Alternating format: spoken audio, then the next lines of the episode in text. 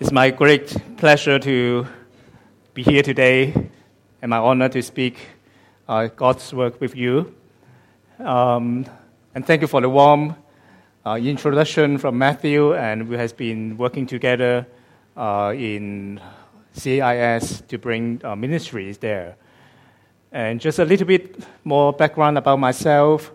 Uh, I uh, grew up in KTAC since I was very little. And I'm a second generation Christian there. My mother joined KTAC since she was a teenager. So uh, I just had a brief conversation with Mrs. Wong that she reminded me in those days uh, there is Chinese speaking service and also an English speaking service in the Kowloon Tong site and Mrs. Wong doing uh, children ministry for the Chinese congregation, and then she joined the English speaking service. And I still have some memories about that. And what I want to say is uh, this is a family to me as a local church and also as the body of Christ. And so, in the name of Jesus, I also want to bring greetings to you on behalf of KTAC. And as I know this year, your pulpit is focusing on the gospel. And the text for this Sunday is the Sermon of the Mount. So this morning, I want to focus on a short passage in the Sermon of the Mount that is so crucial to the sermon as a whole. And our passage today is about a promise of prayer.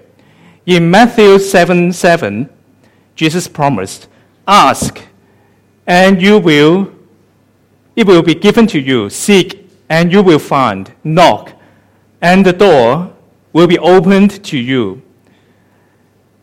This promise is so great that all Christians should have a solid understanding of what it is all about and learn how to claim this promise. But before we take a closer look to this promise, I want us to point out that this promise is also often misunderstood in two ways. The first misconception is called the blank check perspective. So people who hold this perspective believes that whatever you want, ask God, and it will be given to you. Right? This promise is like a blank check. You can write whatever number you want. And people who believe in this perspective would say, well, I'm a simple Bible believer. And this is what literally Jesus said. And I believe in it, so we just need more faith in God. Keep praying, pray harder, and I will receive what I want. I think this is also the line that preachers who preach, I'm not sure if you heard about prosperity gospel. Prosperity gospel. In this kind of thinking, they believe that God is full of blessings. He wants to bless you. So whatever you ask, it will be given to you and you will be prosperous. You will get a lot of blessing, especially in terms of materials. A few years ago, in, there is a TV uh, reality show in the Los Angeles network. It's called Preachers of the Los Angeles. The show documented six preachers in LA. And these preachers have one thing in common that they are all very rich. They all drove Ferrari or antique car. They all wore Rolex. They all have private security guard, perhaps a jet or a boat, something like that. So their message is basically look at us. Look at us. God bless us spiritually and materially. And you just need to ask in faith, and it will be given to you. And you just need more faith, more prayer. But don't forget put in more money in your offering bag because it shows you are faithful to God. And you will receive God's abundant blessings. So this blank check perspective often ties to or leads us to think prosperity and material blessings from God. It also focuses on the self, focus on the present earthly material blessing that what I want from God. So this is, I think this is a wrong approach to Matthew 7 7. And the second misconception of Matthew 7 7 is called the prayer only changed me perspective. So some well meaning Christians may feel this promise perhaps may lead us into the misunderstanding that we can get whatever we want from God, like the prosperity gospel. It's too, it's too tempting. So to avoid this temptation, they go into another extreme and saying, well, actually Jesus only want to encourage us to pray. And when we pray, the real purpose is not to change God's mind. God is perfect. His mind doesn't change. But the purpose is change me. So, if you pray for a big house, keep praying. But the Holy Spirit will remind you that you don't need such a big house. And you should be content. And you repent from you are asking for a big house. Or if you pray for promotion, keep praying. God will make you a more humble person and remove your ambitions. So, this is um, actually not a new thinking because it's a famous, there's a famous quote from Soren Kierkegaard in 19th century philosopher says, prayer doesn't change God, but it changes him who prays. So we see two perspectives that the blank check perspective says too much about the promise. But the prayer only changed me perspective says too little about the promise. It strips away the promise to the point that there is nothing here is promised at all. So this is not what the Bible teaches us. Prayer does change things. Prayer can change God's intention as we see in the book of Exodus, the second king, we all see all this in example. God's intention can be changed. It doesn't affect his overall plan. And prayer changes things around us. We need to believe that. So, what does this passage really teach us, us about the promise of prayer? Let us just first look at the sermon text. And then I will also explain why this is so crucial to the Sermon of the Mount. And we will see this is the key to live out the demands in the Sermon of the Mount. And I will illustrate by one example in the Sermon of the Mount that how see how this promise of prayer connects with other passage in this sermon. So let us look at Matthew 7 7. It says, Ask, and it will be given to you. Seek, and you will find. Knock, and the door will be opened to you. Here are three commands ask, seek, and knock. And these three commands are actually not three things, it's one thing. It all refers to prayer. This is the imagery in the Old Testament that people, when they pray, they ask, they knock, they seek. So it all talks about prayer. And then all three commands are immediately followed by a promise ask, and it will be given to you. Seek, and you will find, and knock, the door will be open to you. Then we come to verse, verse 8. Jesus repeats the whole thing again. For everyone who asks, receives. The one who seeks, finds. And to the one who knocks, the door will be opened. So what Jesus is doing here is just to emphasize one thing is that the Father always answers prayer.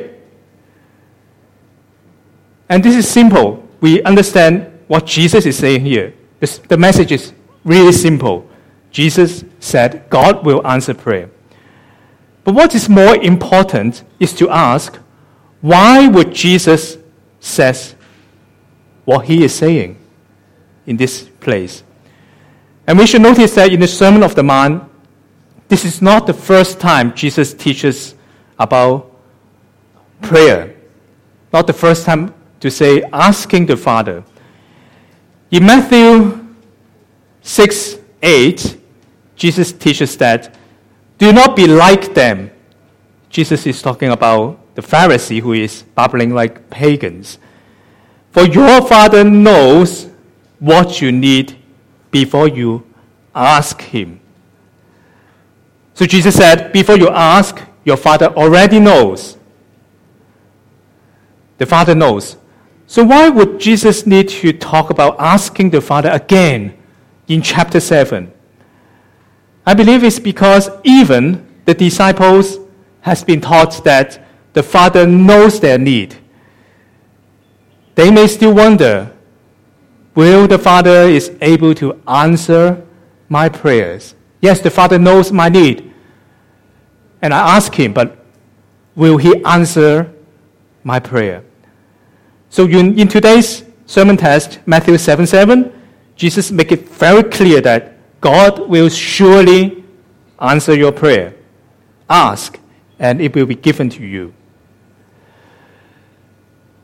But in the gospel, you know, the disciples are portrayed as a slow learner. They learn things slowly. So even when they believe that God knows their need, God will surely answer their prayers, they may still have doubt whether the answer is good. Yes, God will answer my prayer, but is it what I want? Is it good for me? Is it the best for me? Is it something good to me? So Jesus goes on to explain the answer from God is always good. The next few words, Matthew 7 9 to 11 says, Let's just read together. It's a very interesting piece of passage. Let's just read together. Let's start. Which of you, if your son asks for bread, will give him a stone? Or if he asks for a fish, will give him a snake?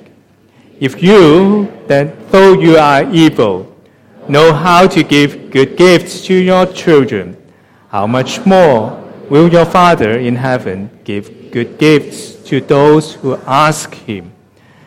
So here Jesus used parents as an illustration to explain that God's answer is always good. Jesus is stating the obvious. Just want to ask you, have you known any parents if his son asks for bread, will give him a stone or a snack? if his son asks for a fish. Anyone? You can raise your hand. No one, right? Because if you do, what you need to do, you need to report to the police. this is called what nowadays called child abuse, right? Child abuse. You give a stone to your son to eat. So of course not. Jesus is stating the obvious. Parents always want to give the best to their children good food, good living environment, good education. It's so obvious. But Jesus wants us to look beyond the obvious. He said, Hey, if you parent on earth, and here Jesus uses a blunt word, evil in nature, because according to God's standard, we are all evil, we are all sinful in nature. We're just human, we make mistakes, we are limited in wisdom, in a lot of things. So even we human want to give good gift to our children. Think about that, how much more our Father in heaven, the Almighty God who is infinitely good, infinitely wise, infinitely powerful, how much more He will give, give good gifts to our children. Think about that. God, with His infinite wisdom, He knows what is the best for us. So the answer to the question, whether the answer from God is a good one, Jesus here make a very strong statement that the answers is always good.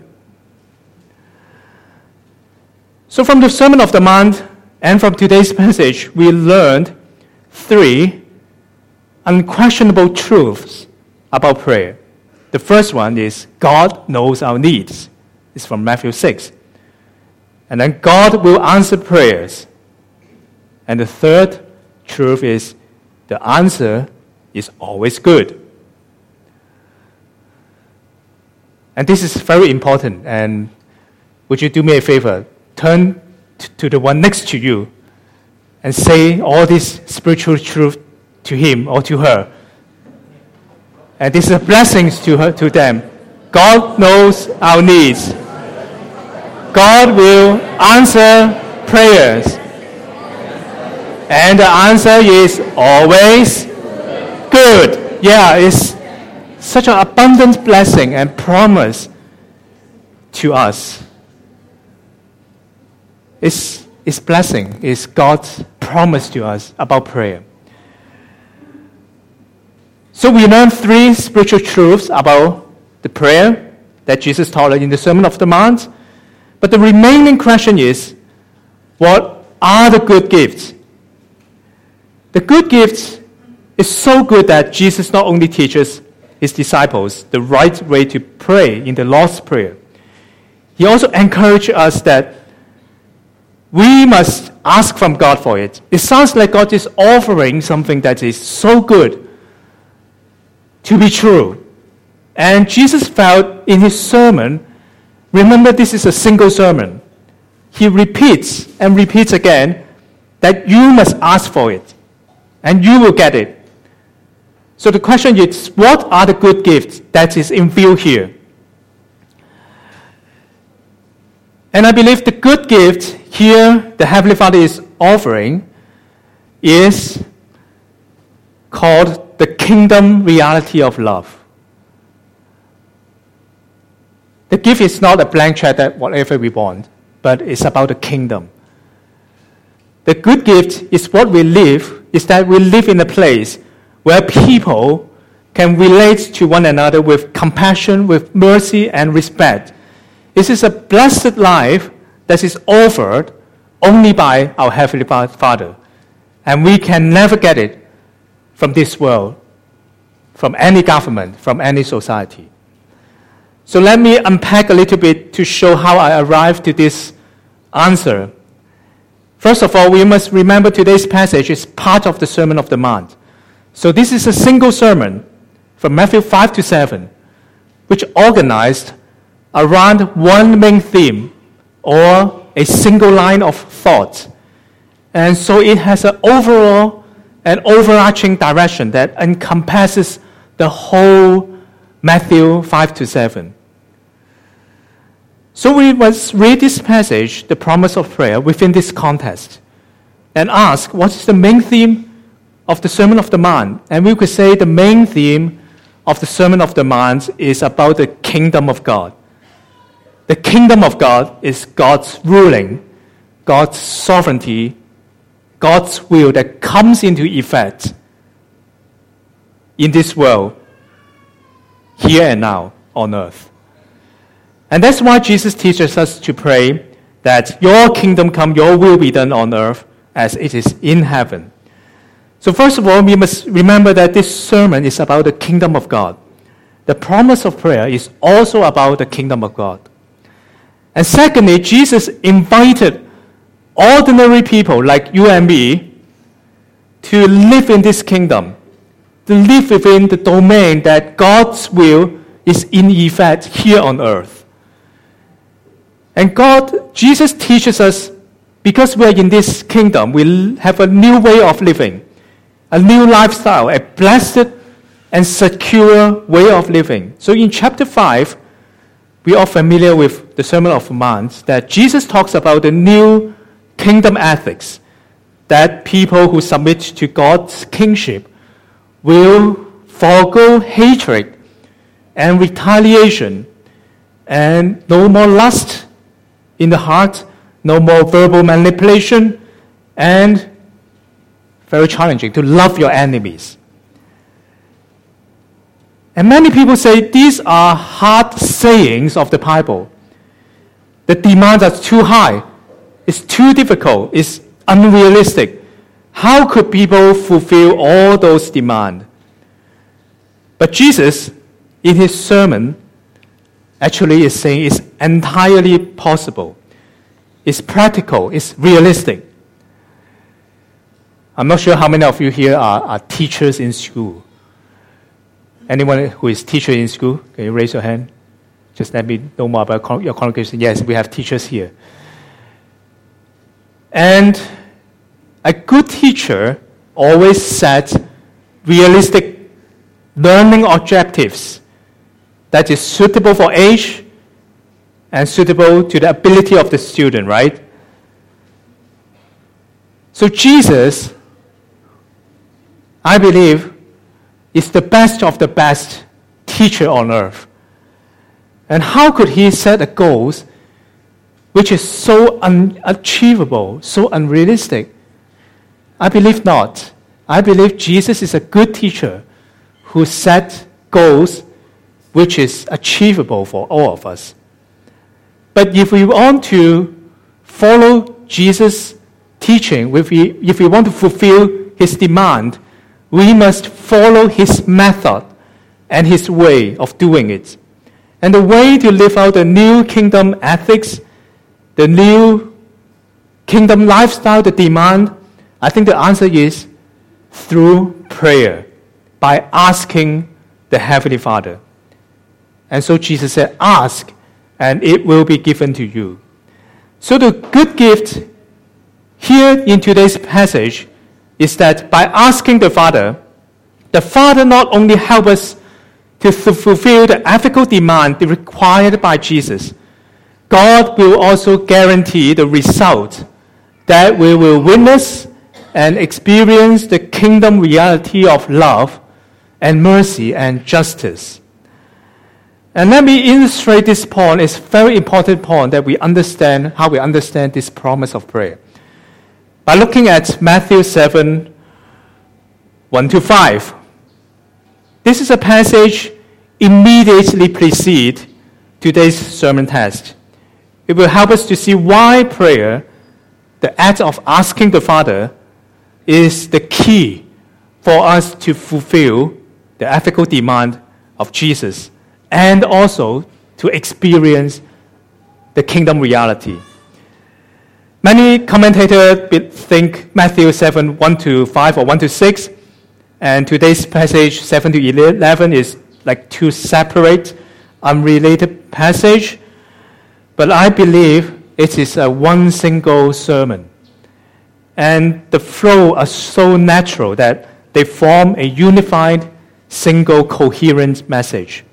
So let us look, look at a bit of Matthew 7 1. Here it said, Do not judge, or you will be judged. For in the same way you judge other, you will be judged. And with the measure you use, it will be measured to you. What Jesus here is talking about, we must abandon a habit of condemning and blaming people. Condemning and blaming is such a common practice. It's universal. I think it happens in all culture, all society. We either give or receive condemnation each day. In workplace, if something goes wrong, our first reaction is, is what? Is who is to blame? Right? Who make mistakes? Who will take the fall? And the last person to blame usually is is me, right? It's myself. So this is the culture of our society. So here Jesus teaches that do not judge, or you will be judged. Why should, we shouldn't judge people for two reasons. First, it never works. It's ineffective. Ineffective. Because when people receive blames, the first thing they do is to deny and to defend. And if you play football or soccer, they, we have a saying that the best defense is a good offense, right? The best defense is a good offense. That is, they want to attack you back. They will use the same standard to attack you. So if you blame me, I'm lazy in my workplace, what I would do, I would start counting your working hours. And look at your lunchtime. Oh, you take lunch break too long, like 15 minutes. every day longer. So we will use the same standard to offend, attack people.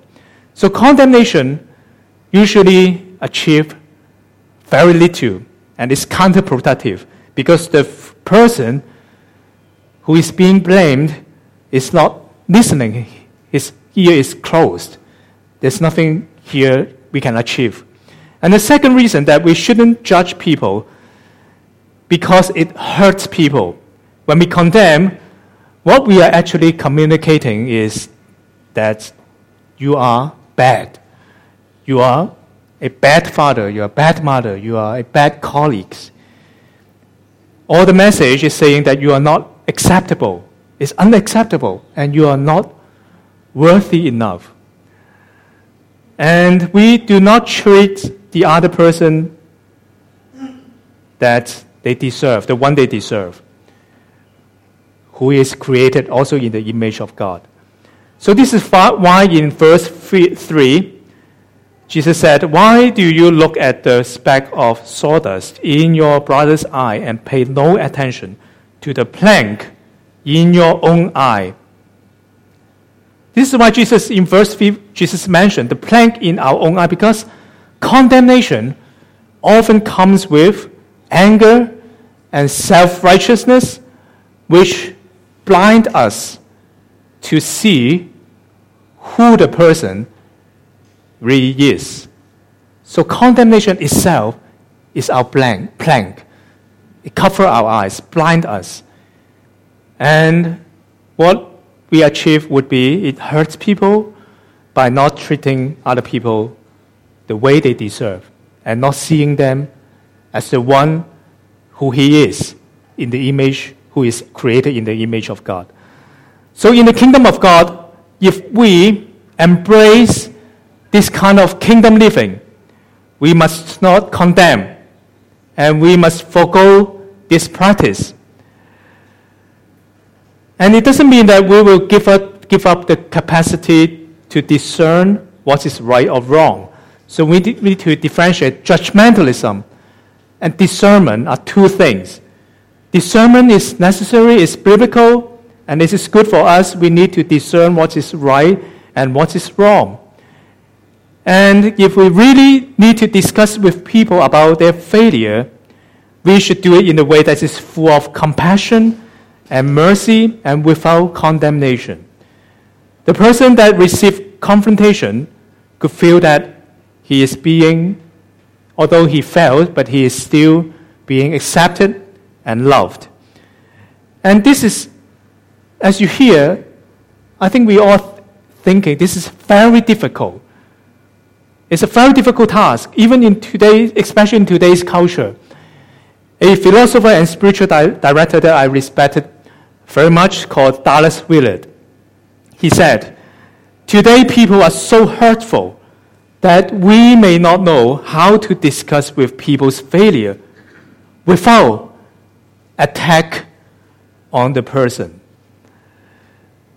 There is an old saying that hates the sin and loved the sinner. Have you heard about that? Hates the sin and loved sinner. But it seems today no one knows how to do it, right? It's easy to say, but how to do it? Right? In today's culture, if you disapprove what I do, or how I do it, I will just naturally feel that you are rejecting me. You are just saying I'm, I'm bad. So, not to judge in today's culture seems to be an impossible task. How could I have compassion and sensitivity to help others without making them feel they are being condemned? How can I change a person without hurting his own sense of self worthiness? And I think the answer is in today's our sermon test is to ask and it will be given to you. So now we see how 7, Matthew 7, 7 to 11 comes into the picture. That Jesus teaches us that not to judge, and it is not an impossible task.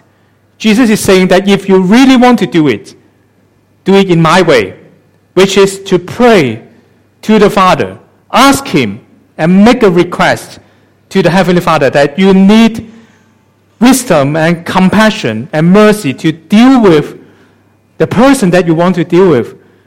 And you also ask the Father to change that person by God's infinite goodness and power, not by our, our own flesh, not by our, our own condemnation. So, what you need to do is to obey Jesus' teaching and not also ask the Father. Two things. We obey, but not only obey, because by our own effort we couldn't do it. We also need to ask the Father. Let's say a couple who had a troubled relationship. They fight with each other each day. They have so much anger inside in heart. The conflict is so deep, so complicated that they even know where to start to deal with it. They go to see therapist. Even the therapist doesn't know how to deal with it. It's so complicated. Not after 10 sessions to understand what is going on. So what should the couple do? What should they do? First, they should stop blaming one another because this is what Jesus taught in Matthew 7. And secondly, they also need to simply ask God help to help them. Ask God to change the heart. So if the couple follow this instruction, if they really stop condemning each other, do you know what happened? First of all, both of them no longer need to defend for themselves because no one is blaming each other. They stop defending. And they, when they stop defending themselves, their hearts begin to open, right? And there's, because they are not condemning each of them, there's no plank on their eye. They can see more clearly about what is going on in their relationship. And also because the couple are keep praying to God, God, in His time, He will answer prayer. God knows their problem. Right? Even the couple do not understand what is going on. It's so complicated. The therapist doesn't understand what is going on. But remember, the first spiritual truth we just learned is what? God knows our need. God knows our need. God knows what is going on. So surely He knows how to deal with it. So God will work in their lives and their hearts to bring about changes. God could also change the situation or the perspective of the person. So you see, life transformation is brought by prayer, by asking the Father, not by condemnation, not by finger pointing. We cannot change people. We think we can change people by condemning, by nagging. Husband want to change wife, wife want to change her husband, but it never works because only God can change people. And the good news here is that the burden of correcting a person is not on us anymore. We are not responsible for changing people.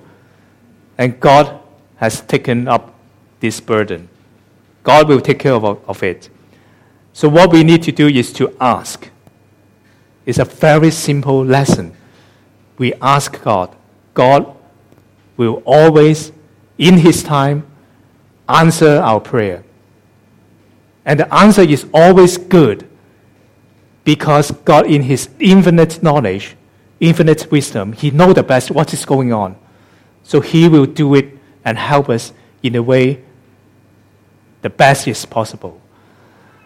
So you see today's passage, the promise of prayer, the promise of the good thing is about the kingdom reality. This is not a blank check that we could ask whatever we want for ourselves. The Bible did, not teach us about self interest. The Bible teaches us about the kingdom. And the promise is also not about only change me exercise. Because you see, this promise offers real changes. It changes the way how we deal with one another, how people relate to one another. It could change your family, it could change in your workplace, it could change the society.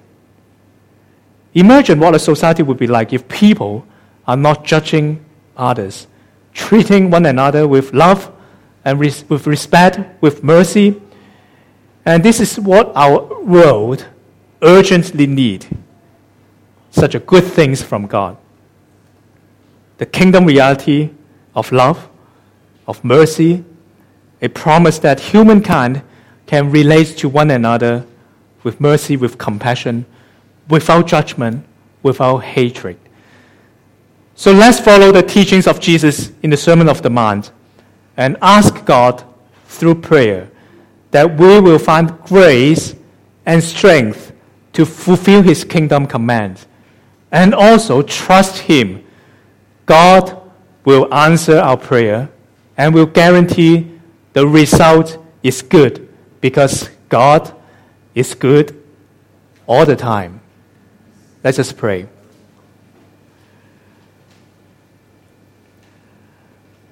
Our Heavenly Father, we thank you for today's message, that you encourage us to pray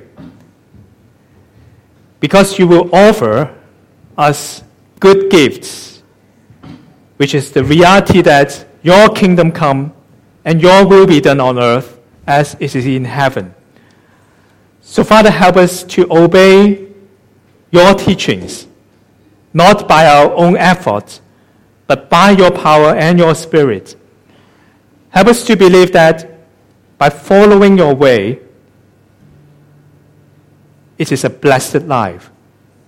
We can fulfill the command that you teach us.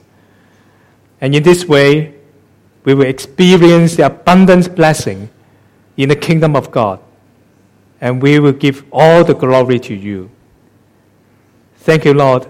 In the name of Jesus Christ our Lord, we pray. Amen.